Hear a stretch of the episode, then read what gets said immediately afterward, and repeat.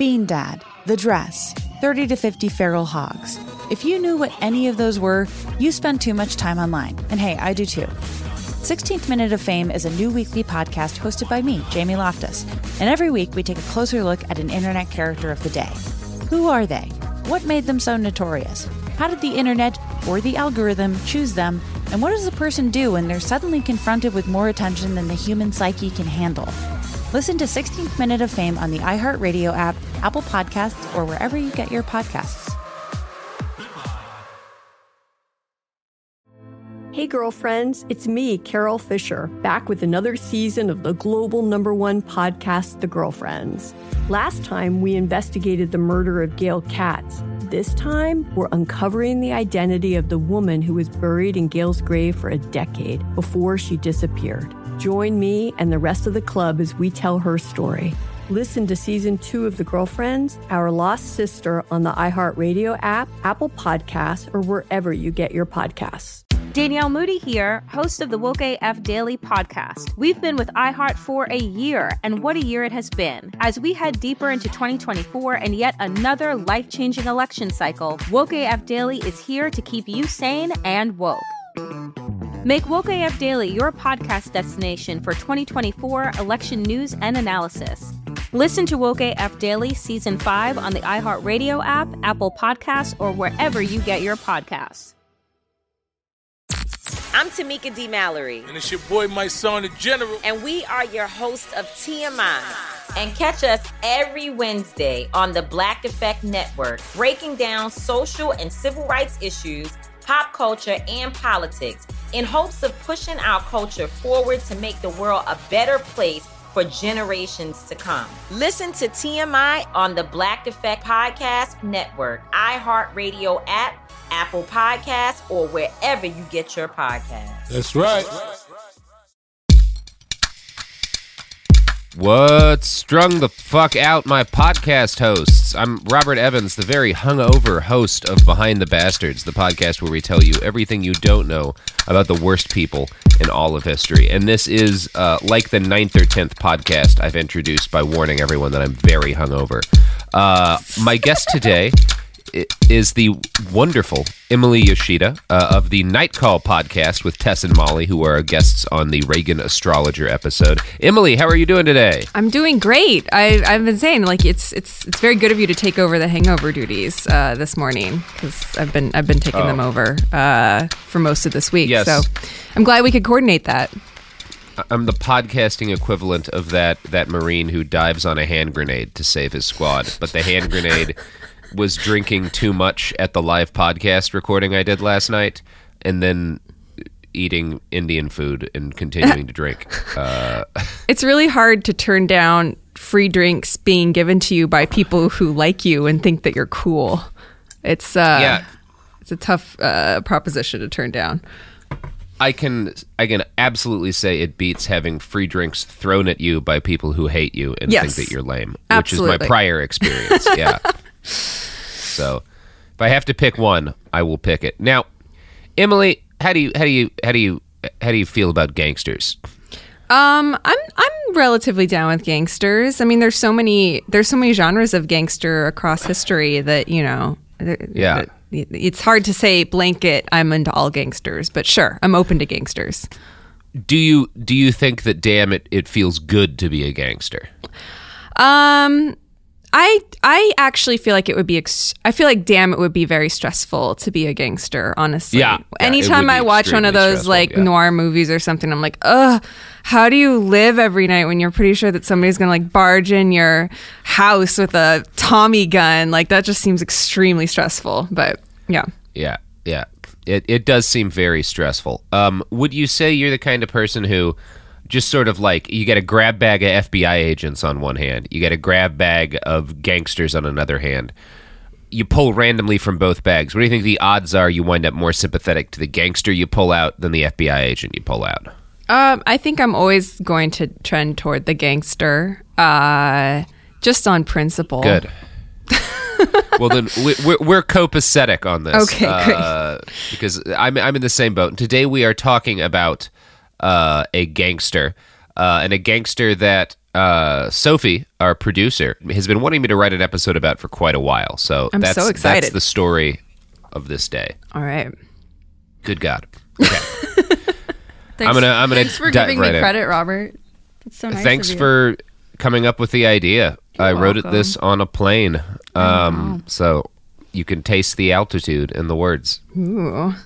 I assume. Now, as a recovering Oklahoman and a crime appreciator, I too have a lot of inherent sympathy for the gangsters, uh, particularly of the 1920s and 30s.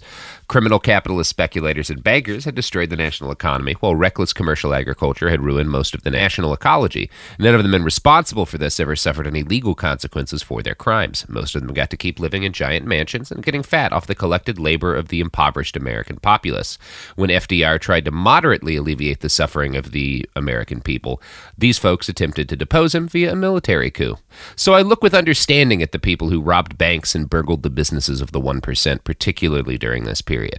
Um, now, uh, these guys also killed a lot of innocent people with machine guns. Yes. So it's kind of hard to call them heroes, um, but I don't normally call any given gangster a bastard. Um, some of my bias on this is probably due to the fact that one of the most famous gangsters of the gangster era was a cousin of mine, uh, a fellow named Pretty Boy Floyd Barnes. oh, really? You're yeah, related yeah, to yeah. Pretty Boy Floyd? That's incredible. Yeah, he was my great grandma's first cousin. She Wow. was very proud of him, as was my grandmother. Yeah, she would talk about our outlaw blood all the time. Um, I mean, that's very romantic. It's so much easier to romanticize having a gangster in your family than an FBI agent in your family. oh family. yeah, yeah, It's just true. It's just something elemental about it. yeah. I would rather be related to a gangster than a cop. Yes. Unless that cop is Bruce Willis in one of the four movies in which he plays a cop. He's a fun cop. He gets to do fun cop things. He, do, he does. Real police rarely get to ramp vehicles into other vehicles. No. Um, Yeah. And when they do, it's usually racist. So Yeah. it's a hard one.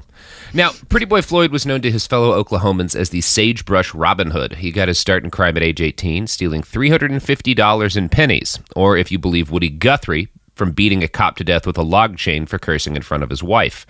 Now, the thing that disturbed authorities like J. Edgar Hoover of the Bureau of Investigation was how popular many gangsters were with the common folk. This was in part because they targeted banks. Pretty Boy Floyd was famous for robbing only insured banks and for burning the mortgage papers of farmers when he came across them. The FBI's archive somewhat disputes that, noting while Floyd reportedly destroyed mortgage notes from a bank or two that he robbed in hopes of saving a few farmers from foreclosure, his reputation as a humanitarian or a Robin Hood is undeserved. Now, they don't go into much detail about that. They they they, they just say because he shot a lot of cops, uh, he, he he wasn't a Robin Hood. But I should note here that the FBI is not the most reliable source on the lives of gangsters in this era. Right. Uh, they're the agency that killed most of these people, um, including our current subjects of the day, Ma Barker and her sons. Um, but the lives of gangsters are very deeply politicized still. And so the research I've conducted for this episode, which was not crazy extensive, I caught the Bureau in at least one lie by omission. Now, I say all this to set it up that if you read the official FBI reports on some of the stuff we're talking about, they will contrast with the story I am telling you today.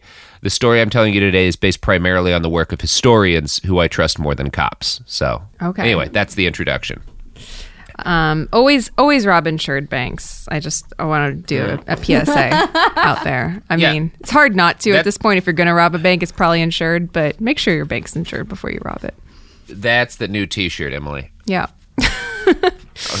Always rob insured banks behind the bastards. Always be robbing insured banks. Yeah, and Um, uh, if, if you get a chance to destroy uh, mortgage paperwork, do it. Sure. Fuck Yeah. them banks. Yeah, Burn up some loans. burn up some loans. Uh, it was a lot easier back when everything was on paper. Yeah, I know. Yeah. That would have Yeah. been so fun. You would have really felt like you could make an impact as a bank Yeah, d- robber. It would feel a lot Yeah. more political. Oh yeah, Like yeah. you're not It- just to- point break, like trying to go surfing or whatever. Like you can actually like change a lot of people's lives. Yeah, I guess that is like the most political bank robber in a uh, in a modern movie. Outside, I maybe the Joker is like the the guys in Point Break, and they just wanted to surf. they just wanted to surf, but they did rob the bank in president masks. They were the president. did. They, were the dead presidents. yeah, the um, dead presidents. which you know seems mostly like a non sequitur with the rest of their whole deal. But it was fun. Had they had flair. They had flair. There, there was like zero politics actually going on in the Yeah, movie, yeah. other than Just bros. cool if we hit this wave, bro? I mean, it would. I mean, and anybody It who would. argues otherwise is uh, not somebody I want to align myself with politically. yeah, yeah. Uh, that that is my politics: is robbing banks to hit sick waves. Now, Ma Barker is not the most famous gangster of her era, but she was at one point public enemy number one, which is objectively the coolest title uh, you can you can achieve. Um, I hope we all become public enemy number one at some point. Everybody gets their turn. On the internet, Yeah, uh, I feel like that is kind of that is kind of how Twitter works. Every It day we have a new public enemy number one. Yeah, that sounds way cooler than complaining about cancel culture. Yeah. Is like everybody gets their day to be public enemy number one. You can revel in it a little bit, at least. it's going to happen. Oh, I, I'm excited for my day to come when my many, many crimes are finally exposed to the world. That's going to be great. Oh boy.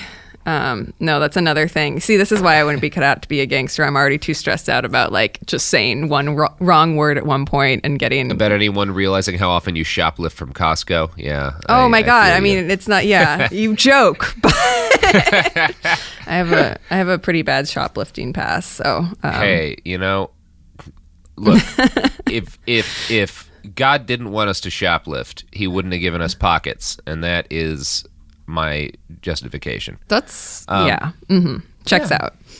Hard to argue with. Now, by some accounts, Ma Barker was the among the most innovative and successful criminal masterminds of any era. By other accounts, she was mostly just a chef and the moral support system for her criminal children. The FBI takes the angle that she was not a mastermind uh, and that she was mostly just supporting her boys who did all of the real crime thinking. The bulk of the evidence seems to discredit them on this, uh, and I'm you know, uh, that's enough of my anti-FBI pro-gangster agenda. Let's let's let's get into the story. Ma Barker's life is often summed up like this folksy write-up by the University of Florida. Quote, Born in the Ozarks, she was poor in her early years. So strong was her lust for money, furs, and baubles, she turned to a life of crime and led four young sons down the same path. The eldest, Herman, convinced her crime does pay, so she opened up in her own home a school of crime for the young'uns. When they were arrested for petty infractions, she upbraided them for getting caught. Trust the University of Florida to use the word youngins in a, in a historical write-up. I love. I love. I mean, this the idea of a school for crime is just so cute. I mean, it just sounds so. I mean, it's just very like very Oliver Twist, of course, but um, I don't know. It seems like a fun fun time. It does. It seems like a good good night of podcasts. The old school of crime. Have a bunch of different people come up and like, this is how I got free water from the city. This is how I Ooh, yeah. got that boot off my car without paying. you Yeah, know? the lecture series would be incredible Yeah. at the school for crime. Is At a the school, for, petty crime. Yeah, the school for petty petty crime. Yeah, yeah. yeah, Stealing some lifesavers. Uh, yeah, yeah. the school for getting by crime. Like Yeah. how to sneak how to sneak the fixins to make your ramen palatable out of your out of the grocery store in a jacket without getting caught. See, this is like actually stuff that I've thought about trying to turn into a Mm-hmm. podcast at some point or another is just like actual like basic poverty skills for for 20 somethings and up like just Yeah. like you know how to how to uh, jerry rig things out of other things and make it into like just so you can get by and have a less stressful life on zero dollars um Yeah, I, I- I have a lot to say about how to specifically jigger the breaking down pieces of your car so that the police won't notice that your registration has been expired for years. That's yeah, that's brilliant. a critical skill. Critical skill. Yeah, because keep- that yeah. ruined me for many Yeah. Mm-hmm. like years. Was my stupid car and its stupid registration. yeah, very it's uh it says something about our society that all almost all of our tips for living in poverty are also crimes. But yep. that's a story for another day.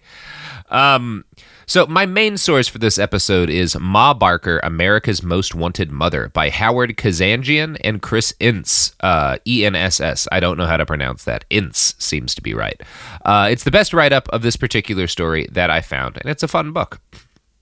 So, Arizona Donnie Clark was born on October 8th, 1873, in Greene County, Missouri. She was one of four children, and her childhood occurred on a small farm 18 miles from nowhere. Arizona's family called her Airy, which she seems to have hated. Her beloved father died when she was seven. what? that was Sophie. what? And What's wrong with Arie? It's just funny that she's Arizona and her family's like, You're airy. And she's like, No, I'm not. Call me Arizona. I don't think she liked that either, which. I don't know. It's a very hippie name for the time. Yeah, there's a raising Arizona joke there, but I'm not going to make Sure, it. yes. Because I haven't seen that movie. Uh, not one of Nicolas Cage's best, or maybe it is. I don't Uh, know. He's very charming in it, but yeah, Is he? Yeah, He is charming. But it's about it's about crimes and it's about a baby. So I so far, you know, sounds I like do her autobiography. So Now, uh, uh, Arie's beloved father died when she was seven, and her mother remarried not long after to a guy with the last name of Reynolds, who she did not like. Uh, now, the family moved to Tulsa, Oklahoma, where her stepfather took up work as a cop. It would be rank speculation for me to, you know, wonder that her stepfather's career as a police officer had an impact on Arizona's adult life, but it's hard not to think about given what comes next. Most sources seem to agree that she really hated her stepdad, largely because he favored his natural born children over his wives' children. So this is one of those classic step parent stories. Um, all step parents are bastards, apparently. Uh, that's the that's the lesson Disney taught me. it's true. It's like you know, if, but it also means you're more likely to be a heroine in a Disney movie if you have a step parent. So Oh yeah, Yeah. No, having a step parent is the key to after ninety minutes or so winding up in a great place. yeah, yeah, being an orphan, having a step oh, parent Oh yeah. being oh, somebody's mean- ward. Also, Yeah. yeah. The f- first thing I learned from popular fiction as a kid was that the best thing to have is dead parents. Like Yeah. you really want to get those parents out of the way as soon as possible. Yeah. Um, really helps with everything. Now, Mr. Reynolds, uh, her stepdad, did not approve of the man Ma Barker fell in love with at age 19, George Elias Barker. Uh, they were married on September 14th, 1892. Now, George was 10 years older than Arizona, which in most cases would be cause for serious concern that the much older party might dominate the younger. Uh, fortunately, or perhaps unfortunately, nothing like that happened. George was soft spoken, non confrontational, and even a bit shy. He was utterly dominated by his young wife.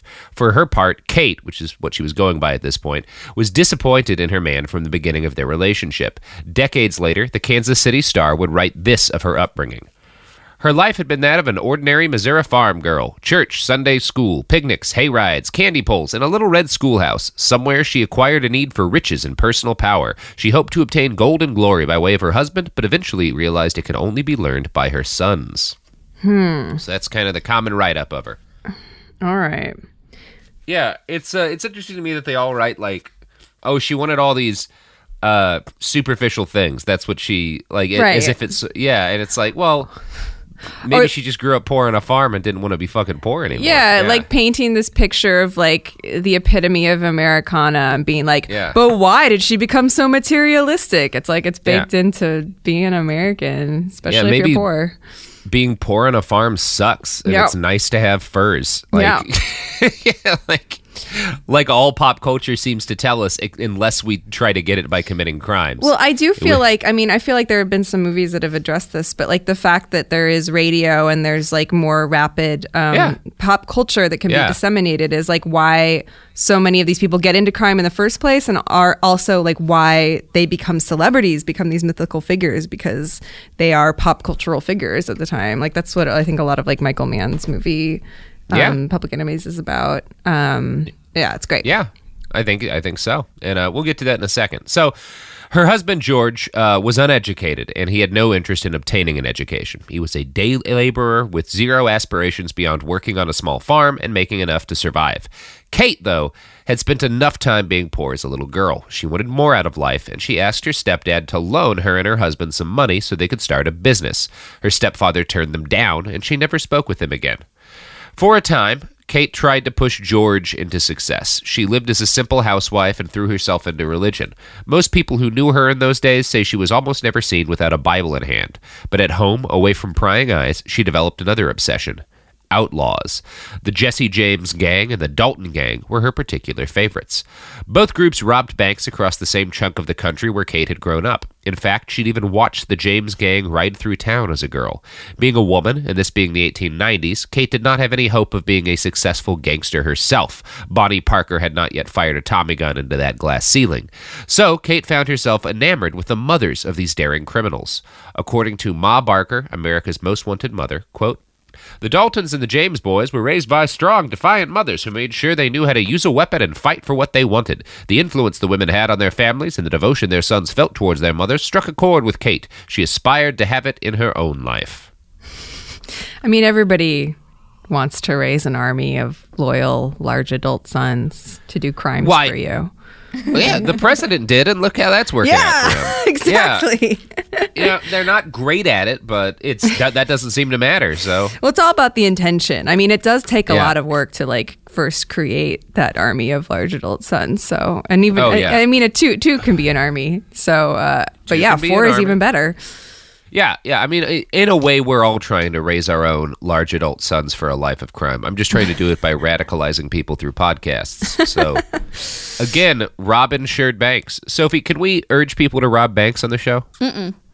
What no. if it's like okay. what if it's like uh, my views don't reflect the views of the network? Um, Yeah. but still, Robin Sure Banks. my my advice that people rob insured banks is purely humor. Yeah, Satire. satire. It's a parody. I'm satirizing. Parody. I'm satirizing bank robbers by advising people to rob banks. yeah, it's a wonderful satire. It's really sharp. That's that's legally bulletproof. Mm-hmm, All right. Now, Kate and George had their first son, Herman, on October 30th, 1894. They had three more sons over the next several years, ending with their fourth son, Fred, in 1903.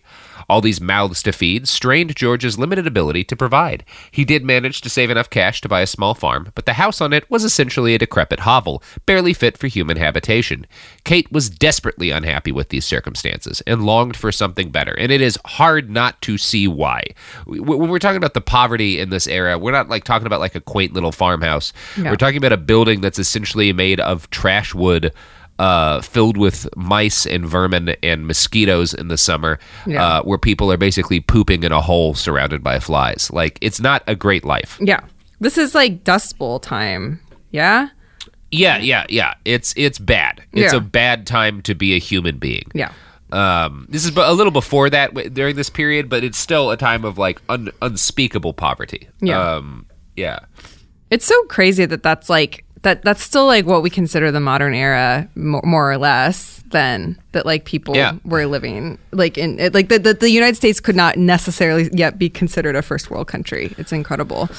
not by modern standards. And it is one of those things like you really you think about um you read about like the great battles in World War II and Mm-hmm. World War One and how like nightmarish the privations were for the soldiers. But then you have to think like, well, okay, but most of them grew up like farming Right. dirt and shitting in holes. Like Right. they, it, it's not like this was new. It's not like living rough was an- a- an, incomprehensible concept Yeah. to all of them. You know, a lot of them grew up in cities, but a lot of them were fucking country people. Yeah, Um, the base so- the, the base level you're starting from is uh, Yeah. considerably different. Yeah.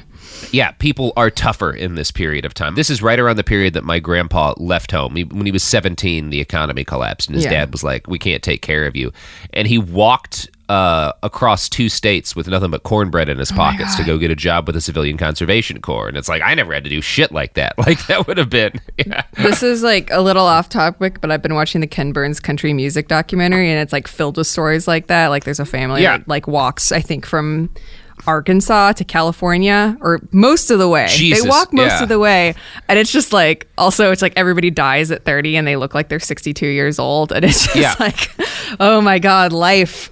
Life was. Yeah, uh, you don't have to go back too far for life to look like that. Your average 31 year old looked like Keith Richards. Yes. like yeah it was a different time yeah now for his part uh, george barker seems to have done his best to provide for his family. His best just wasn't very good. He worked long hours and spent all of his free time with his children teaching them how to fish and hunt. Thanks to george the barker boys all grew up as fabulous shots. Kate who was renowned to be a great chef taught them how to cook. She also handled discipline for the family by her own insistence. Whenever george would attempt to discipline any of their kids she'd shout him down until he backed off The Kansas City Star in 1936 described the young family thusly.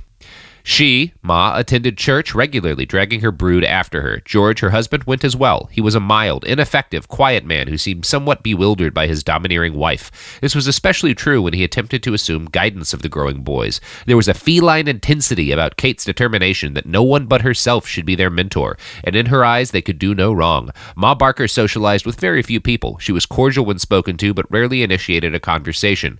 Neighbor and fellow churchgoer Gertrude Farmer was the only woman with whom she spent time.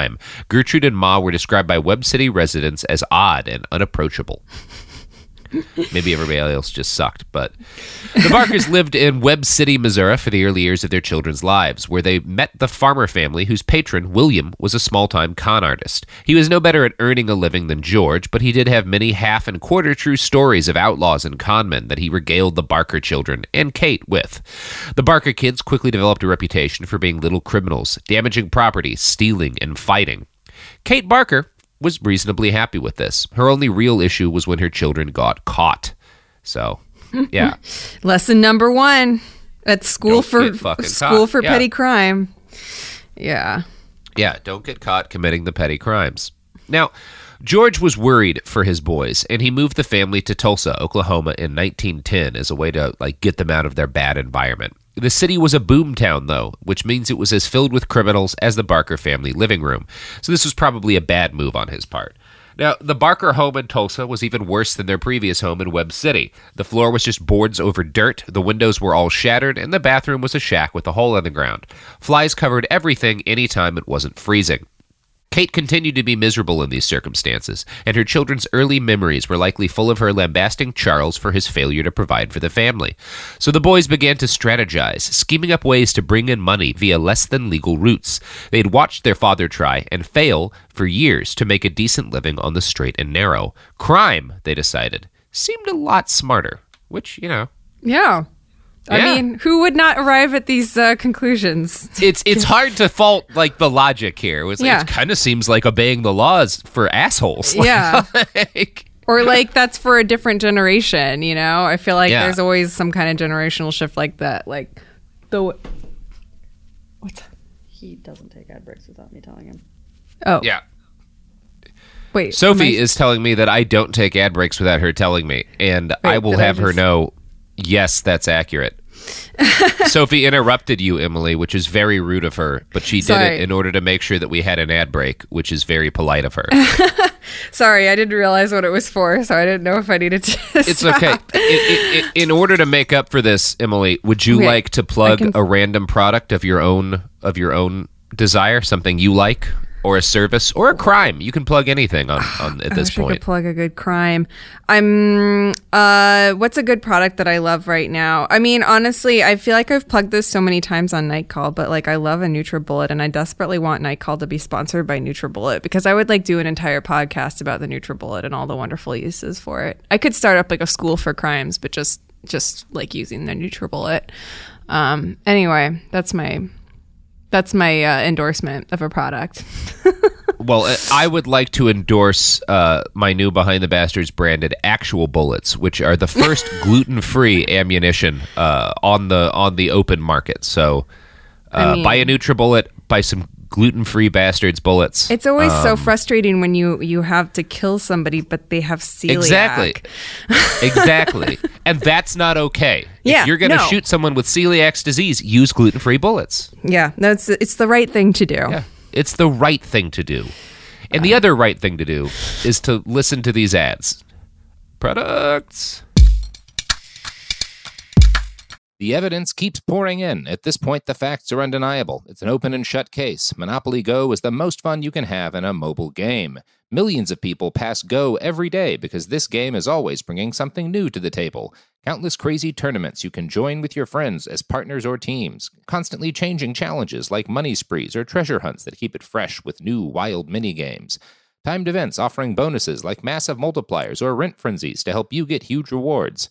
And there's so many rewards to discover rare stickers you can trade with friends to complete albums, delightful emojis to taunt people with when you raid their riches, unique playing pieces, and so much more. The verdict is in with Monopoly Go. There's something new to discover every time you play. So don't miss out. Go download it now for free on the App Store and Google Play. Bean Dad, The Dress, 30 to 50 Feral Hogs. If you knew what any of those were, you spend too much time online. And hey, I do too. 16th Minute of Fame is a new weekly podcast hosted by me, Jamie Loftus, where every week I take a closer look at an internet character of the day. Who were they? What made them so notorious? Why did the internet choose them? And what does a person do when they're suddenly confronted with more attention than the human psyche can handle? I'll be talking to internet historians, experts, and yes, the main characters themselves to get a fuller picture. Because I think that even outside individual experiences, a character of the day tells us something about how the internet worked at that time and how the attention economy developed into the freaky three headed dragon it is today. Together, we probably won't be able to properly log out, but we can take a walk down scary internet memory lane and see one day a little more clearly. Listen to 16th Minute of Fame on the iHeartRadio app, Apple Podcasts, or wherever you get your podcasts. Hey, girlfriends, it's me, Carol Fisher. I'm so excited to tell you about the brand new series of The Girlfriends. In season one, we told you about the murder of Gail Katz at the hands of my ex boyfriend Bob. At one point, a woman's torso washed up on Staten Island and was misidentified as Gail. She spent nine years in Gail's grave, and then she just disappeared. It's almost like it's become this moral obligation to find her. And that's what we're going to do find this missing girlfriend and tell her story. With the help of some of your favorite girlfriends from season one, like my producer Anna. Oh my God. My friend Dr. Mindy Shapiro. Hi, it's Dr. Shapiro, and I'd like to speak with the deputy medical examiner. And of course, Gail's sister, Elaine Katz. Having no closure, it kills you. Join us as we try to solve a 35 year old cold case. It's not going to be easy, but it's going to be one hell of a ride. what? I can't believe this. Listen to season two of The Girlfriends, Our Lost Sister on the iHeartRadio app, Apple Podcasts, or wherever you get your podcasts. Hey, everybody, welcome to Across Generations, where the voices of Black women unite in powerful conversations. I'm your host, Tiffany Cross. Tiffany Cross. I want you all to join me and be a part of sisterhood, friendship, wisdom, and laughter. In every episode, we gather a seasoned elder. But even with a child, there's no such thing as the wrong thing if you love them. Myself, as the middle generation, I don't feel like I have to get married yeah. at this big age in life, but it is a desire I have and something that I've navigated in dating and a vibrant young soul for engaging intergenerational conversations.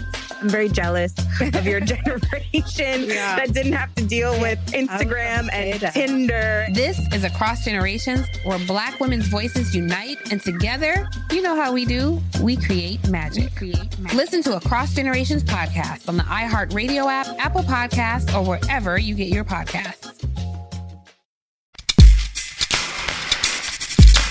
We're back. We're back. Uh, returning from some amazing ads. Just just uh, what was your favorite uh, one? Uh, my favorite one was the ad for uh, uh, carjacking police vehicles. I really I enjoyed that one. I uh, I never thought of that as a realistic product, and I'm glad. Yeah. I'm glad that the fine people at Procter and Gamble suggested that because it would be Yeah. a crime if I suggested that. Yeah. Yeah. Um, Really upstanding people over there at Procter and Gamble. P and G. Thank you, Procter and Gamble, for urging all people to hijack police vehicles. Again, Procter and Gamble, um, the only. What did they make? Uh, shampoo. Shampoo, like Shampoo. like yeah, drugstore products, I suppose. Yeah. Home cleaning products. Yes, as the fine people at Procter and Gamble say, buy Procter and Gamble, do crimes. Um, Well, Procter and Gamble was like had a satanic panic sc- uh, scandal around it. You remember? they sure did. Yeah. They sure did because they love the devil. Yeah, that's confirmed. Yeah. So they they love crimes and the devil. So Look, the devil's a busy guy and he has dandruff and he doesn't have time to use multiple different shampoos. So Procter and Gamble two in one dandruff shampoo is really, Mm-hmm. you know, that's where the devil's at. the devil is in your psoriasis. Mhm, Um, mhm. All right. So, uh, back to the Barker family. Between 1910 and 1911, all four Barker boys made the Tulsa police blotter. The Joplin Globe wrote in 1939 that the boys were known as the town toughs before they were out of school. Their home became a meeting place for ne'er do wells, a crime school so successful that many of those who congregated there graduated to try it on a bigger scale, under a variety of assumed names. Now, how much Ma Barker was involved in the training of her children, uh, in the training of other criminals here, is up for debate. What's known is that whenever one of her kids would get in trouble, she would write in for the rescue. She was famously charismatic and good at talking to lawmen and judges. Ma would usually argue that her children were just high strung and not nearly as bad as town gossip made them out to be. Plus, she argued, the police were unfairly targeting her family. She insisted repeatedly that if the cops left them alone, her boys would behave. And she seemed to have been really good at like just haranguing police and judges into letting her kids go. Um, I love high had that kind of strung energy. As the Yeah. the explanation. It's not. It's like it feels very contemporary. It feels like something that somebody at like a hippie school in Brentwood would would say about Yeah. their kid to get them out of trouble. He's just very, very Yeah. high strung. yeah, to paraphrase Warren Zevon, they're just excitable boys. Yeah. Yes. Yeah. So, in private, Kate Barker took on a different tact. When her young son Herman was arrested and confessed to committing crimes, she is reputed to have told him that confessing to anyone but God was a sign of weakness. She expected her sons to never snitch or admit wrongdoing. Instead, they should keep their mouths shut and do their time. So, Oh, man, that's that's Ma Barker. you only answer to Important lesson. God. Yeah. Before Before long, a small community of criminals began to coalesce around Ma Barker and her sons. They became known as the Central Park Gang because they hung out in Tulsa's Central Park, not the not the one that's famous. Um, yeah. Now, the Barker house was their other main gathering point, and it quickly became a popular haunt for local crime doers.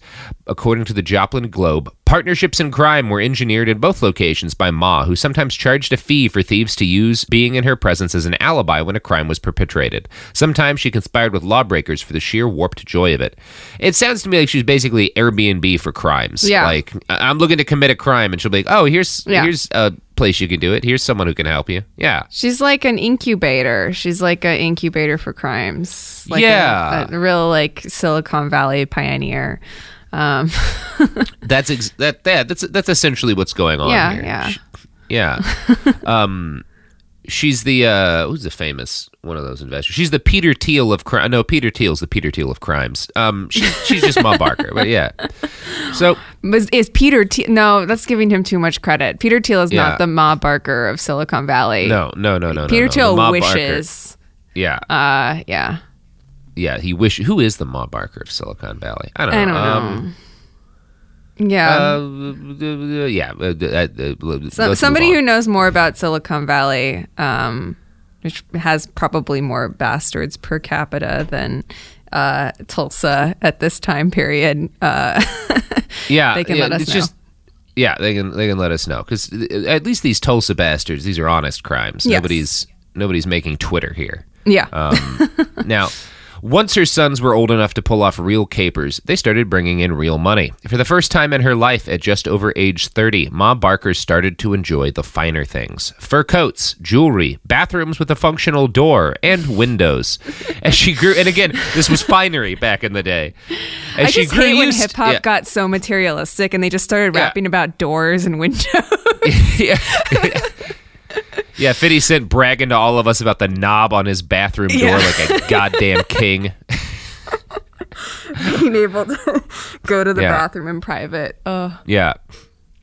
As she grew used to finery and crime, Kate began directing the efforts of her sons, handing them the names and addresses of people in Tulsa who were doing a little too well, in her opinion, and deserved to be relieved of their wealth. Tulsa police officer Harry Steege would later tell reporters her boys were slippery, young hoodlums. She adored her children, but apart from Fred, didn't consider them to be especially clever. Which is always true of large adult sons and their Mhm. crimes. They're they're they're never as good at it as the parents. Right. Yeah. Now, uh, Ma Barker's sons committed a truly astonishing amount of petty crime in this period. Between all of the bank robberies, jewel store heists, department store robberies, and kidnappings, the total number of capers probably numbered into the thousands. Many of these were complex and ambitious schemes, but the majority of them were really dumb. Barker boys would be busted more than once because they stole distinctive fine clothing and then wore it around town after robbing it, or because they left said clothing behind at the scene of a crime. There's multiple hats that get Barker boys arrested. So oh my god, I want to see these hats. yeah. They've got to be pretty spectacular. I mean, what like what's a noteworthy hat in 19 what year is this? Like Uh, yeah, it's like the late 1910, 1915, something like that. I mean, it might just be that their hat wasn't a pile of dirt on their head. Mm, Look at that yeah. son of a bitch. His hat's made of fabric. He's got to be robbing. Yeah. So in 1915, Herman was the first of Ma Barker's sons to be arrested on suspicion of attempted theft. He was the first son uh, to leave home, too, and his criminal history on his own was wide ranging, but only partly successful. By 1917, he had robbed a number of jewelry stores and banks and was wanted in several states. As her children, one by one, embarked on their own criminal careers, Ma Barker became something of a mother to countless other bank robbers in Oklahoma. According to the book Ma Barker, among the fugitives harbored at the farmer's home were bank robbers Al Spencer, Frank Nash, and Ray Terrell, and train robbers Earl Thayer, Francis Keating, and Thomas Holden. These accomplished lawbreakers and a number of other wrongdoers would eventually use the Barkers' tiny Tulsa home as a safe house, in addition to the farmer's homestead. Ma charged the men a modest fee to hide out at her place, where she kept the fugitives fed and steered authorities in a different direction if they came nosing around. So her her kids leave the nest to start committing crimes, and uh, she turns into like a hostel for other criminals, basically. Now, is this like kind of? I, I mean, I'm sort of surprised to hear that her sons go on to commit their own crimes because, like, I know that I know that you said that the FBI's telling of the story is that she wasn't really a mastermind, but it also sounds like they're pretty dumb. So, They're very dumb, and th- their individual criminal careers uh, in this period are nothing impressive. It's not until they kind of come back together that uh, they start doing the shit they got famous for. they come back But, to you know, mama. Yeah, there, any kid's gonna try to fly the roost and see if he can rob banks without his mom. That's just normal parenting. Now, Herman was imprisoned after a robbery gone bad, and Ma Barker b- blamed his partner in the robbery, George White, on the endeavor, mostly on the strength of the fact that he'd received half the sentence for the same crime. She was convinced the judge had been lenient on him due to his family wealth. Reporters at the time suspected that this is what convinced her that, quote, justice could be bought or sold. Um, it seems likely to me that this is something she'd always believed, Yeah. but that's usually how you'll see it written up. Uh, it did, however, help to solidify her attitude towards wealthy families, but we'll get to that later. By 1918, all of Ma Barker's children had graduated to serious crimes. They were not always smart crimes. In July of that year, Arthur Barker stole a Ford Roadster belonging to a Department of Justice employee employee parked directly in front of a federal building. He was caught almost instantly. Ma Barker attempted to talk her son out of jail, but he escaped on his own and was then arrested again almost immediately. Oh my God. Kate did succeed. Ma Barker got the charges against him dropped, uh, probably by bribing police officers to destroy the evidence of his obvious crimes. But he was arrested again a year later for stealing another Ford Roadster. Oh my God, this government- Yeah, kid. he's, is you can't stop this kid from stealing police vehicles. Yeah, He's got to have his roadsters. he's got to have his fucking Roadster. Yeah. oh my god, I would be so mad. Be like, yeah, it. yeah, If the I was same her, I crime. mean. Yeah. Pick a different brand. I mean, maybe it was just Ford's at the moment, Yeah. but yeah. Shortly after Arthur was jailed, uh, sulfuric acid and a saw were smuggled into the prison where he was held. He and 16 other prisoners escaped. It's not known who smuggled these items in, but it was almost certainly Ma Barker. So. She, she- she's again. She's good at talking to cops. She's good at bribing. She's good at like burning a hole through a prison. yeah. or what? that what happened? Like she, they just like acided I their think way out. so. Yeah, I think they weakened the bars with acid and then Yeah. sawed through them. No one was good at making jails back in those days. People were bad at almost everything in the in the early 1900s. Well, that's so, good then. you If you're bad at crimes and you wind up in jail, then you're in a jail that they were bad at making, and you can get Yeah, out pretty exactly. easily. You just have to be good at getting out of the bad jail. yeah, the history of the the early 1900s is just a bunch of incompetent people fucking up around each other. Yeah. Now, while her sons committed a range of crimes, Ma Barker continued to run her farm as a safe house for gangsters. She acted as something of a fixer, helping lone criminals find other people to partner with and take jobs with. She was known to have a good eye for the most corrupt cops and judges in town and how much it would cost to bribe them. Uh, the Kansas City Star later wrote, Criminals from a dozen penitentiaries sought out Ma Barker. Only two things were lacking at Ma's liquor and women. A man was a fool to drink, she said. Likewise, he's a fool to run around with women. Sooner or later, they'd put the law on him. So she's not not a fan of other women. Um, Or booze. or booze. Well, that's Now- surprising because the roadster thing. I the only thing way I could justify it in my mind was that he was drunk at the time. He may have been drunk at the time. Possibly. I guess he Um, was out of the house. So yeah. Yeah. Mm. Now, George Barker, Ma Barker's uh, husband, did not thrive under his wife's new occupation as a mass crime helper. While his children were still mostly in the house, he gave up on challenging them with their constant law breaking and let Ma Barker mostly handle the discipline. When neighbors would come up to him and complain about his children stealing shit, he would say some variation of, Talk to their mom, she handles the kids. Kate Barker had never been very happy in her marriage, although from what I've read, George was pretty far from a bad guy, but he was a giant wimp and far from the kind of successful that Ma Barker wanted. As she grew more comfortable with hard crime and dangerous men, her husband grew even less appealing, so she cheated on him constantly with all manner of gangsters. Unlike George, these were passionate men and they had money to burn. They showered her with presents and took her out on the town. Everyone in Tulsa, including George, knew what was going on, but the man who wouldn't stand up to his own wife about their children committing an endless series of crimes was not about to confront actual veteran murderers about taking his wife out to the movies. Oh you know, George. He's he's kind of lame. Like you, Ma, Ma's Ma's right. She's she makes the right call. Like look at this Oh. look at this guy. I passionate men with deep pockets. Yeah, yeah. Versus the guy who couldn't buy you a door to the bathroom. I mean, it's. Sophie's showing me a picture of Ma, which I think must have been. Well, no, she's probably given the time period. She's probably like what twenty five in that picture. Yeah. I mean, it's pretty incredible to imagine her like being taken out on the town by these like wealthy Yeah. Tulsa gangsters. Like, the the problem is like a month after age nineteen, everyone back then looked like they got hit in the face by a train. Oh yeah, yeah. yeah, She's seen some life, but like, Yeah. All the more reason for her to fucking take these guys up on on uh, their whining and dining. Yeah. Sounds fun. Sounds fun.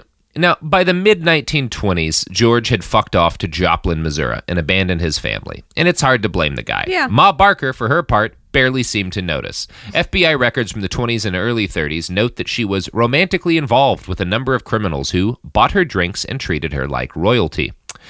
Now, Oh, yeah. one of the downsides about having a bunch of crime sons is that uh, they tend to get killed. Um, you know, yeah. Even, uh, Ma even, Barker's first. even just stealing like lifesavers. I don't Yeah. know why I keep coming back to the lifesavers. There must be some like dumb shoplifting thing I witnessed as a child. just like how dangerous. I mean, is that be? the most ambitious thing you've stolen Oh from no, a no, no, from no, a, no, no, a gro- no, no, Okay, no. good, Yeah, good, good. yeah. That just Yeah. feels like the yeah, crime number one. Um, I think that my best theft was figuring out how to disassemble and steal uh, a plunger from Walmart when I was like 19 and in my first place and needed one but had no extra money.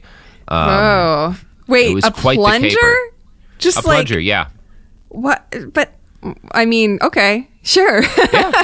Did you like? Yeah. So you took off the plunger part and you stuck the Yeah. the the dowel, the rod part down your pants or something? Yep. Yep. Okay. And you put the other part in your pants too, but once it's disassembled, you can like kind of flatten it in there. Yeah. Man, like the the era of baggy ba- baggier pants for men was also like very conducive for shoplifting. It- it's harder when it you're a girl helped. and you're, you're Yeah. wearing skinny jeans. Um, yeah. Yeah. It has helped. I also had a lot of like drank a lot of lunches when I was poor by just walking around the grocery store drinking whatever they had that had Oh, yeah. protein in it and Yeah. then leaving it behind. Yeah. I mean, hey man, it, it was hard times. I mean, yeah, no, Whole Foods is basically like a buffet, right? You can just like oh yeah. get get whatever you want and then walk around and like look at some products while you eat. you got to sample that shit before you decide whether or not to pay. also, now that well, Whole Foods is owned by Amazon, uh, I feel Mhm. no guilt. I feel no Zero. guilt. Zero. Sorry. yeah. Uh, this Now- podcast is brought to you by Whole Foods and Uh. Jeff Bezos specifically Yeah. funds this podcast. Mhm, mhm. Uh, Jeff Bezos, who says always eat all of the grapes in the bag um, and before you check always out. rob insured banks. Yeah. Famous Jeff Bezos Mm-hmm. Now, Ma Barker's first son to die was her oldest boy, Herman. He'd flown furthest from the nest, and he built a gang himself that robbed a number of jewelry stores and made off with tens of thousands of dollars in merchandise. Their method of robbery was actually kind of ingenious. They snuck into crawl spaces or cut holes in the roof in order to drop down, Mission Impossible like, from the ceiling. For a while, police were flummoxed, but then Herman left his hat at the scene of a crime, and police traced it back to the store and Tulsa where he'd purchased it. Not the only time a hat would, would doom a Barker boy. Oh my yeah. god, these guys, why are they doing crimes in hats? Stop wearing hats, maybe. Maybe stop wearing hats to crimes. Fashion a chin strap for it if you really need it for like Yeah. style or cover or something. Then you know, make It's sure it stays in amazing. your head. Amazing to think of an age when hats were so de rigueur that you'd be like, well, nobody can. I'm not going to commit crimes without a hat. I mean, the crime will be committed outside. I must have my hat. what am I, a savage? Oh my god. Uh, in June 7th, 1926, Herman and a partner stole a car from a dealership in Fairfax and wound up in a high speed chase that ended in Kansas. Herman escaped while his partner was caught, but Herman was caught hours later buying another hat. Are you kidding me? yeah, these, these Barker boys and their fucking hats. Yeah. Always oh my a problem. God. It's Yeah, like very Ma- Looney Tunes. I, I kind of Yeah. like. Uh, And I, you know the cops let him keep the hat. They're like, no, you can't put a man in prison without a hat. What are we? He's got to have his phone Uh, call and his hat. Yeah. Now, Ma Barker bailed Herman out, and for a time he was able to be in the wind again. But even though he'd just been busted for Grand Theft Auto and was wanted in questioning for two bank robberies, Herman decided to plan a third bank robbery. On January 17th, 1927, Herman and several partners broke into the First National Bank of Jasper, Missouri. They made off with a pile of loot, but the authorities were hot on their trail, and a 30 minute gun battle ensued. Herman was wounded and arrested, but he was out again on bail by August, which I guess this was a time when you could shoot at the police and get out on bail. That's Um, incredible. that is incredible. Uh, now, oh, no. yeah. While he was out on bail for his third robbery, uh, he and a partner decided to rob an ice plant. Uh, they stole $200 from the safe and fled the scene. Next, according to the book Ma What Barker, about all the ice? what about all the ice? I, yeah, it, it turns out it's a bad thing to steal. Yeah, Yeah. probably. if you get caught, I guess the the upside is if you get caught stealing ice, you just keep on the run until the ice melts. Yeah. it's like you ain't got no proof. yeah, exactly. Got a wet car. I just love driving wet. I mean, but I wouldn't put it past this guy, honestly. It'd be like, oh, we're gonna Yeah. do an ice ice. Like probably Yeah. per pound, the stupidest thing you could you could set out to the, rob. the worst crime to engage Yes. in. Yeah. All right, so I'm going to quote the book Ma Barker talking about uh, what happened after the ice heist. Motorcycle officer J.E. Marshall and his partner Frank Bush spotted the gangster's car speeding through town at 2 in the morning. After a short pursuit, the getaway vehicle stopped and Officer Marshall approached the car to confront the offenders. Herman was driving, and when the police officer got close enough to look inside the vehicle, he grabbed the officer around the neck, leveled a gun against his face, and fired two shots. Officer Marshall died instantly.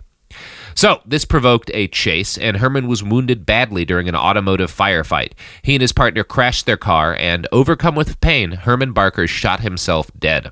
Ma Barker grieved deeply for her oldest boy and used some of her ill gotten gains to buy a four foot tall marble headstone for Herman. Some lawmen would later write that Herman's death caused Ma Barker to turn her back entirely on morality. But this seems to be theatric drama. Yeah. By the time Herman died, Ma had been a criminal mastermind for nearly a decade. But the death of her oldest son did have a major impact on her. Ma Barker would not, in the future, be content to let her children fuck up at planning their own crimes.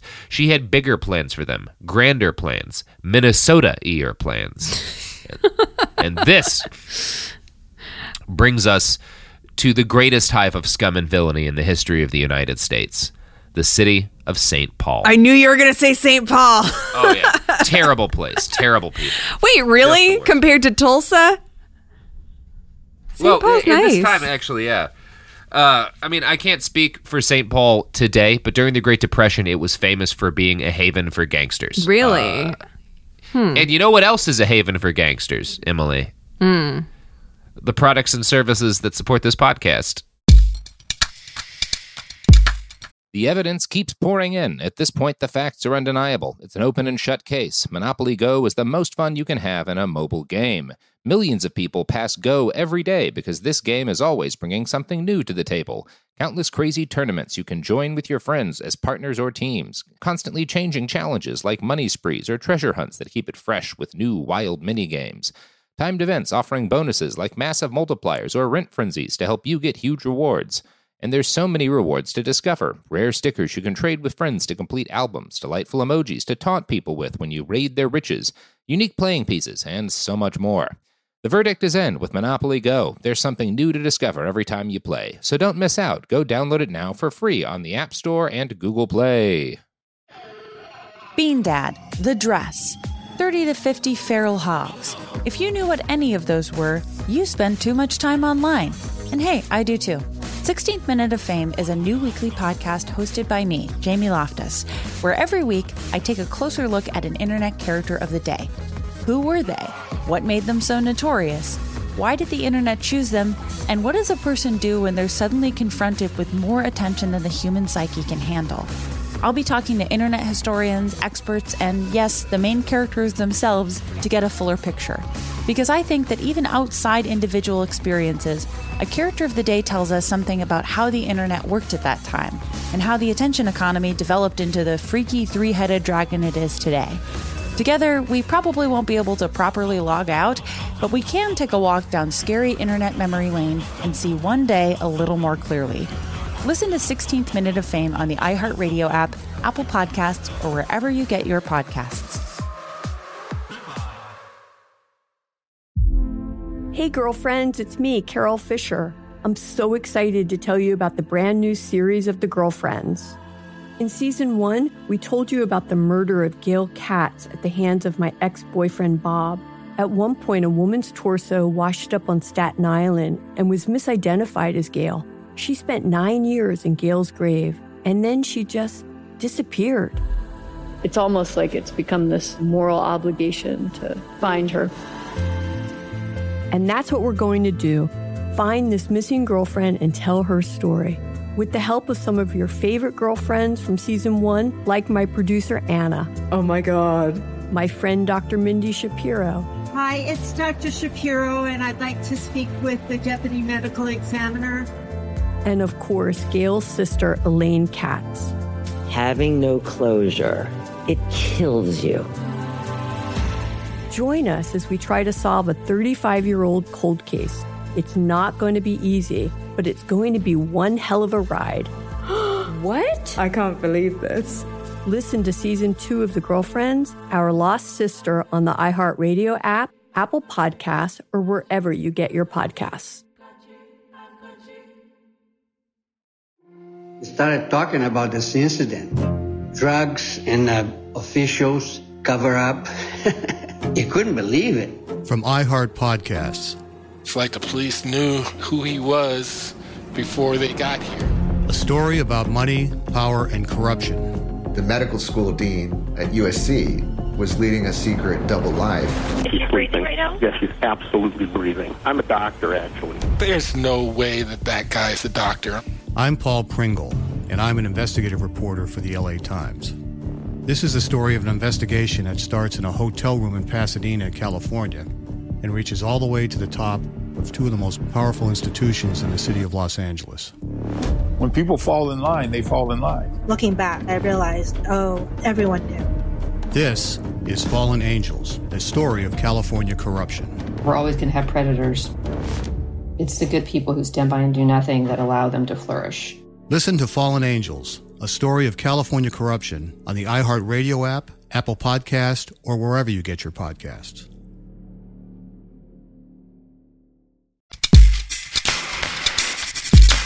We're back. Products done, services serviced. Uh, boy howdy, I'm a big fan of all Boy, of howdy. All right, Texas. Speaking of things I'm not a fan of, let's talk about St. Paul, the crime city. Uh, now, Wow, apologies to the people of St. Paul, Minnesota. no apologies. The only city I apologize to is Pittsburgh, um, but nothing for St. Paul. Okay. Bring it on. now, That's true, Emily. It's a consistent. Today, the thing. city of Sa- Wow. yeah, uh, you- consistency is everything.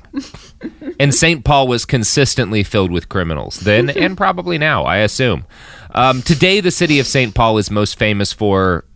I I don't really know. Is Sophie Being next to? Minneapolis. I don't know. being next to Minneapolis. Yeah. Uh, but back in the day, it was the crime capital of America. I'm going to quote from the Minnesota Post.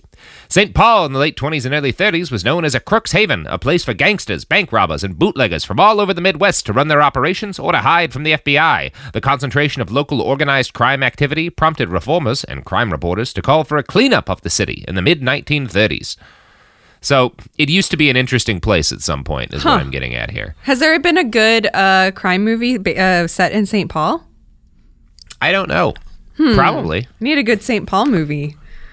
I don't watch a lot Feels of crime movies Coen-y, because it's but not. I don't, I don't yeah, know. Yeah. yeah. They get on it. One of One of Coen you.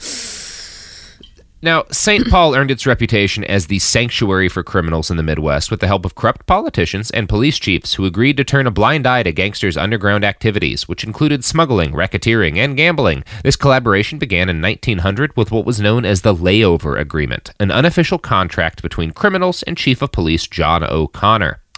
The law and crime in St. Paul worked out a deal. Criminals would minimize the murders they committed in town and give the cops a chunk of their profits. In exchange, the police would warn them about upcoming FBI raids. This became known as the O'Connor system and represents quite possibly the most ethical chapter in the history of American law enforcement.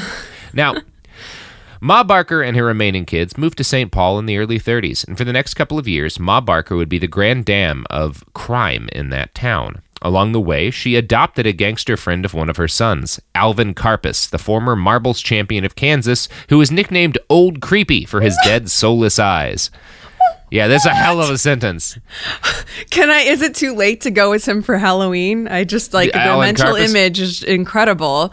You Just have a gun and a pile of marbles. Yeah. Old Creepy.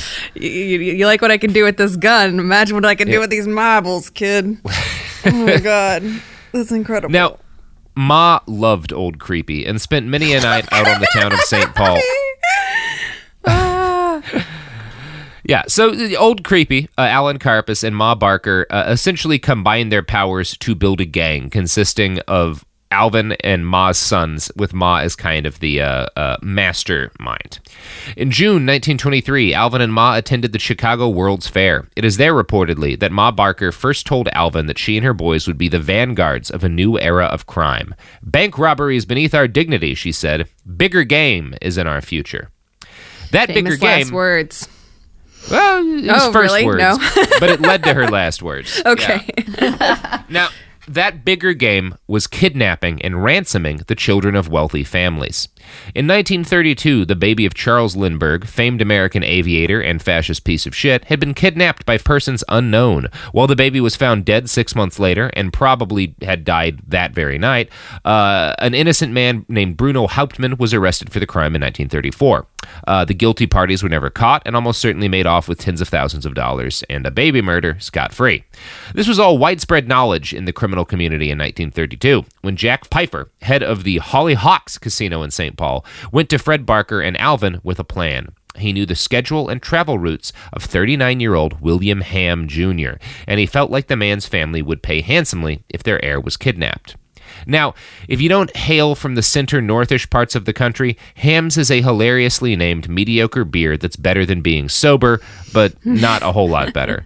Uh, William Hamm's Jr. was the scion of this beer dynasty and a very wealthy man. Jack basically told the Barker gang that they could make a lot of money if they stole him. He asked for 10% of the total take for his help.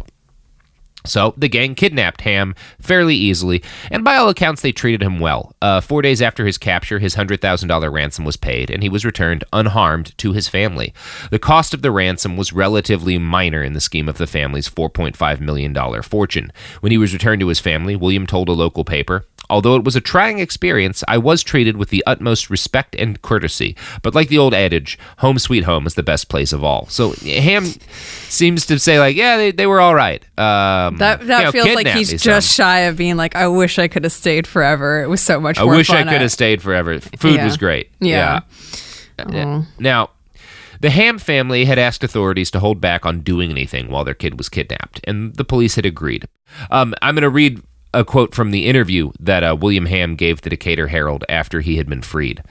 Um, Hamm only get, saw his captors but dimly. The windows of the house in which he was placed in a second floor room were boarded up. I never saw the men because I didn't have on my goggles, and they made me turn my face towards the wall when they came into the room. They were very nice to me. I asked for anything I wanted and ordered anything I wanted. The meals were good and simple, nothing elaborate, but whoever did the cooking knew their way around the kitchen. That was almost certainly Ma Barker.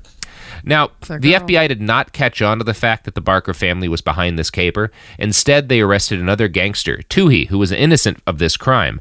By at least some accounts, Touhy was tortured by law enforcement in an attempt to get him to admit his guilt. He refused and eventually killed himself in jail. Interestingly enough, the FBI leaves this story out of its account of the arrest of the Barker Of gang. Of course. Yeah. Oh, But- God.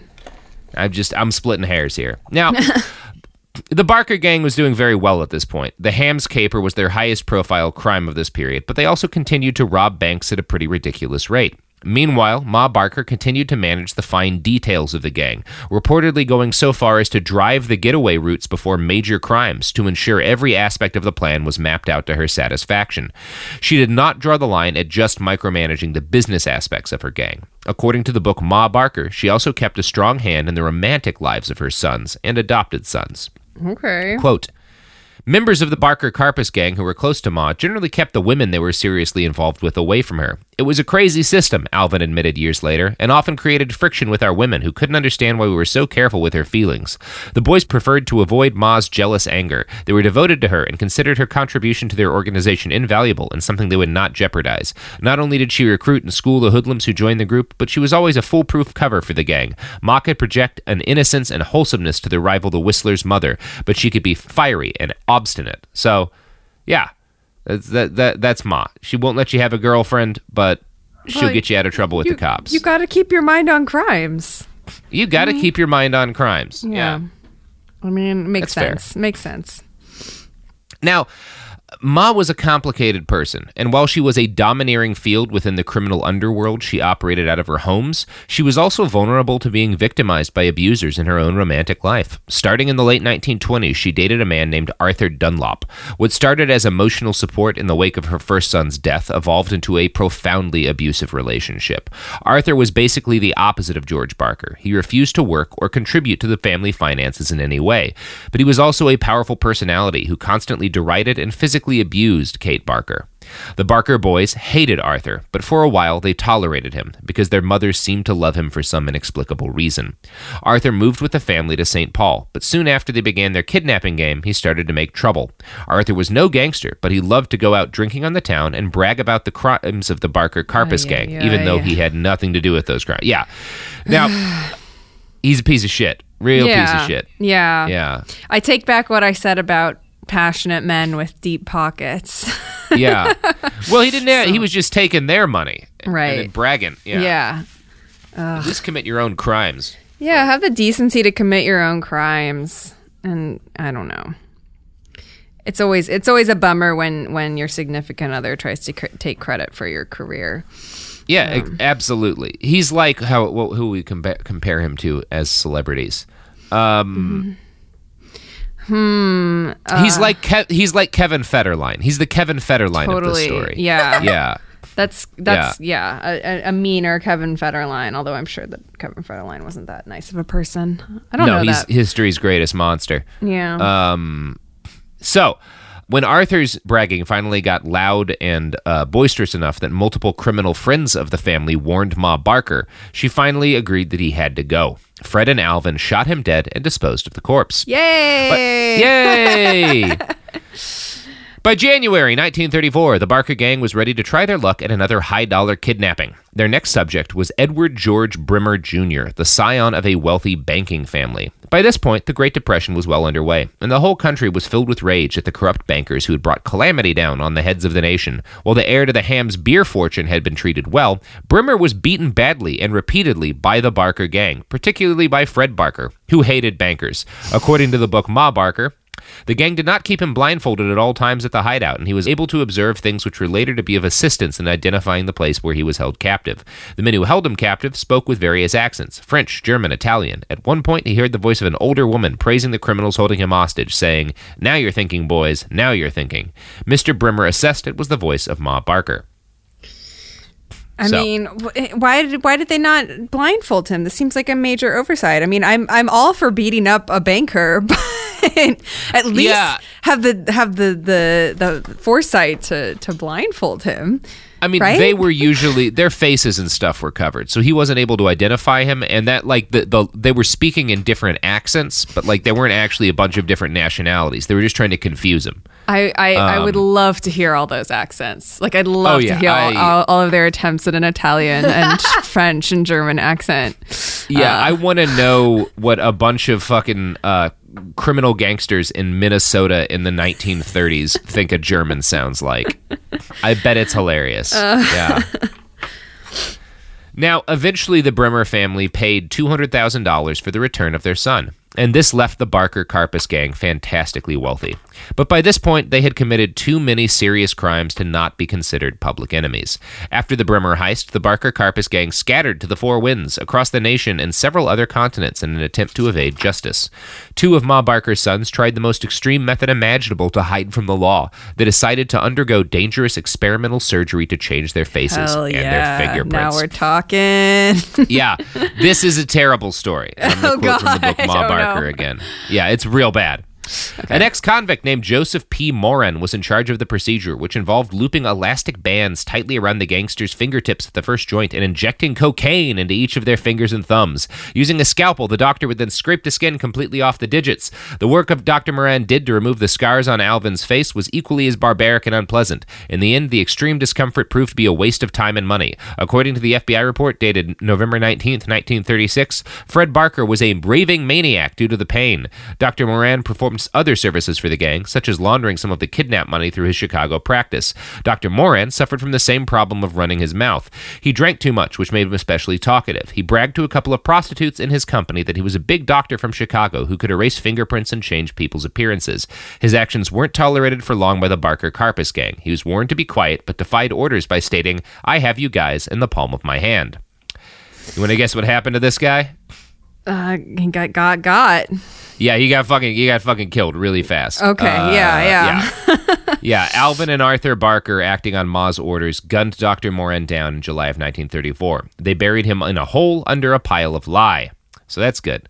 Uh, so Um, wait, so it didn't even work though. The fingerprint removal. It removed the fingerprints that the guys had on them, but it also like drove one of them crazy and Right. uh, made them look as if they'd been horribly burned. And it was obvious, like, well, you clearly tried to have your fingerprints removed. Ugh. Look at your look at your hands. Oh my god, so stupid. Really, this is just incredible. Like, who's good? Who's the best? Uh, well, when we're finished, we should go through a ranking of like who's actually good at their job in this because Yeah. there aren't that many people. now, speaking of not being good at their job, it took the FBI until after this point to actually get their shit together and realize that the Barker gang was behind the kidnapping of several of America's wealthiest citizens. J. Edgar Hoover declared Kate Ma Barker to be the brains of the gang's operation and the most dangerous woman in America. The dogs were out, and the Barker family days were numbered. Flush with cash and fleeing the law, they made their way to the only true home of all dangerous, unhinged criminals Florida. Yeah. Fred, his mother, and a few other sympatheticos rented a house in Lake Weir and attempted to lay low until the heat died down. What happened next is a matter of historical debate. Since this is my podcast, the version of the story I've decided to believe is the one that involves a three legged alligator named Old Joe. As the story goes, at least according to one Chicago Tribune article written in the 1980s based on some of the few living people who remembered these events, by January of 1935, the FBI had found one member of the Barker Karpis gang in Chicago. Arthur Barker. When they arrested him in his hotel room, they found the partially burnt remnants of a letter from Ma Barker. In the letter, Ma Barker had written that wherever they were hiding, it was good hunting for a three legged alligator called Old Joe. So, to their credit, the FBI had some good investigators, and they combed the numerous swamps of the American South until they found some yokels who keyed them in on where this three legged alligator lived Lake Weir, Florida. After that point, it was only a matter of refining for the Bureau to lock down the last few stateside remnants of the Barker gang Ma Barker and her son Fred. Next, according to the Chicago Tribune, on the morning of Wednesday, January 15th, 1935, 15 agents swooped down on a large frame house on the shores of Lake Weir on the outskirts of this Florida Citrus Belt town. When the shooting ended four hours later, they found Ma Barker, 63, dead in an upstairs room, one arm cradling a submachine gun, the other cradling her dead son, Fred, 32. Oh my god. Went out like a fucking G. That's tough as hell. Yeah. Machine gun in one arm, dead son on the other. That's a pretty good way to go if you're Baby a and primer. her bullets. Yeah. Um that's that's great. I'm glad that I'm glad that it ended in Florida as all crime stories must end. As all crime stories end and most begin. Yeah, yeah. Mm-hmm. But I, I like that we did a detour through through Minneapolis because I, I, Yeah. I will um, differ with you on the point that I do think um, uh, Min- Minnesota is a lovely state and uh, No. it's, it's, it's part of the great patchwork of America. So I'm glad that I'm- uh, I'm glad that they found a home there. No, I'm, I'm going to war with both Minneapolis. Uh, well, no, just St. Paul. Or sorry, I meant Um, St. Paul. yeah. yeah. Whatever. I mean, say, no, somebody's gonna get actually mad at me if I say whatever. Same No. diff, but uh, No, th- yeah. Mi- Minneapolis will get mad. Nobody in nobody in Florida is going to get mad at us saying that all Floridians are criminals. Like we oh, know no, they're everyone. used to that. Everyone they're knows. used to yeah. that. Yeah. If you live in Florida, you know what you are. Yeah. It's like Australia. You've elected to uh, this lifestyle. You didn't. No one forced you to live in Florida. Mhm. That's where you go if you want to be a criminal or you want to be friends with a three-legged alligator. mm-hmm. Mm-hmm. Yeah. Wow. Well, this was amazing. Uh, Mm-hmm. I have a lot of respect for her, honestly, and I feel like I feel like I mean I don't I guess I don't know well enough to know where you would find the seams in this, but I do kind of feel like the FBI is sort of undermining her by trying to say that it's, she's not the mastermind here. I mean, Yeah. like what? Like who who would the master she seems if not the mastermind, she's a great instigating force and that's like just as important to be uh moral support and um you know provide food and and shelter for your um gang of criminal sons and not sons. I don't know. I mean, that's as that's as uh, important as being the mastermind. I agree. Yeah, I, I think that um I don't know. There, there's this like impulse in law enforcement to kind of like reduce any sort of the myth making around these figures, which which Right. never works. Right. Like the you you can't stop. You can't stop people from fundamentally wanting to side with the um, the charismatic criminals over the G-men. Uh, it's Yeah. it's it's the same reason Scarface is more popular than uh, uh, I don't know a movie about whoever the fuck shot Scarface. Right. Right. Um, And it, Yeah. it, it, it always, I guess it's more beneficial to be like, oh, all these crimes are stupid done by idiot people, which, uh, to be fair, a lot of these seem like pretty A stupid crimes are. done by idiot Yeah. people. But that version of events definitely is, is, is less romantic. I mean, it's at least funny, but it's not like, oh, I want to grow, grow up to be like that in the same way that like having a criminal mastermind who's like plotting all these amazing bank robberies or whatever. That, that feels more like something that someone might be tempted to emulate uh, if given uh, hard enough times. I don't know. yeah. Uh, Yeah. I mean, I I, I stand Ma, Ma Barker. I mean, what what's she's she's not a bastard. She's uh she's a hardworking mom, uh, and eventual single parent, uh, just doing her best to survive in tough times. doing her best to survive in this workaday world and Yeah. get a door for the damn bathroom. You know, she's doing her best. That's the. I mean, I, I feel like all all great careers start with you know wanting a door for your bathroom. Uh, yeah, yeah. So yeah. Well, Emily, speaking of doors for the bathroom, uh, do you have any uh, anything you'd like to plug? Uh, well, you can listen to Night Call on this very podcast network. I co-host it with Molly Lambert and Tess Lynch, as you said, uh, previous guests on this podcast. So we we have new episodes every Monday, and yeah, I'm getting ready to record with them later today. So I'm, I'm uh, I've got a real podcast marathon day today, but. Um, yeah, we're Beautiful. on we're on social media at Night Call Podcast um, or Night Social Call Pod depending on what platform it is. It's inconsistent, which is stupid of us. Um, me, me actually, I'm the inconsistent one. But uh, and then I'm on Twitter personally at I'm on Twitter personally at Emily Wow. Yoshida. Just my first and last name. Yeah. Public enemy number one. Public enemy Public number enemy one. number one. Not if today, you want to be someday. public. well, uh, that's going to do it for Behind the Bastards today. Um, you can find us on the internet at behindthebastards.com, where you can find the sources for this episode. You can find us on Twitter and Instagram at, at @bastardspod. You can find me on Twitter at I write okay, uh, and you can find crime in your heart when you look down the aisles of an Amazon-owned grocery store. Hey. Um, this podcast does not endorse committing crimes. Thanks. Thank you, Sophie. Are we are we safe legally now? Is the lawyer happy? Don't Ah, commit. ah. don't commit a crime. Does that Don't sound commit convincing? a crime. A crime. Do not commit a crime. Yeah. Eh, That that's that the, the, the words of this guest uh, do not necessarily uh, reflect the wishes of this podcast.